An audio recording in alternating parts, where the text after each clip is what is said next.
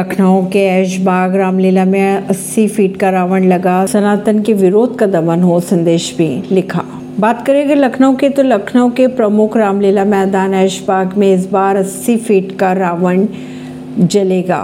रावण का पुतला दहन शाम सात बजे किया जाएगा। इसके लिए तैयारियाँ पूरी कर ली गई है। पुतला दहन कार्यक्रम के लिए मैदान में एंट्री शाम से शुरू हो जाएगी। अन्य पूजा समिति की ओर से तैयारियाँ कर ली गई है। बुराई पर अच्छाई की जीत का यह पर्व मनाने के लिए शहर के सदर, मौसम, गंज समेत अन्य रामलीला समितियों का पुतला दहन की तैयारी अंतिम चरणों में है। कहीं पर 80 फुट का रावण तो कहीं पर 40 फुट के रावण के पुतले धू धू कर जलते नज़र आएँगे।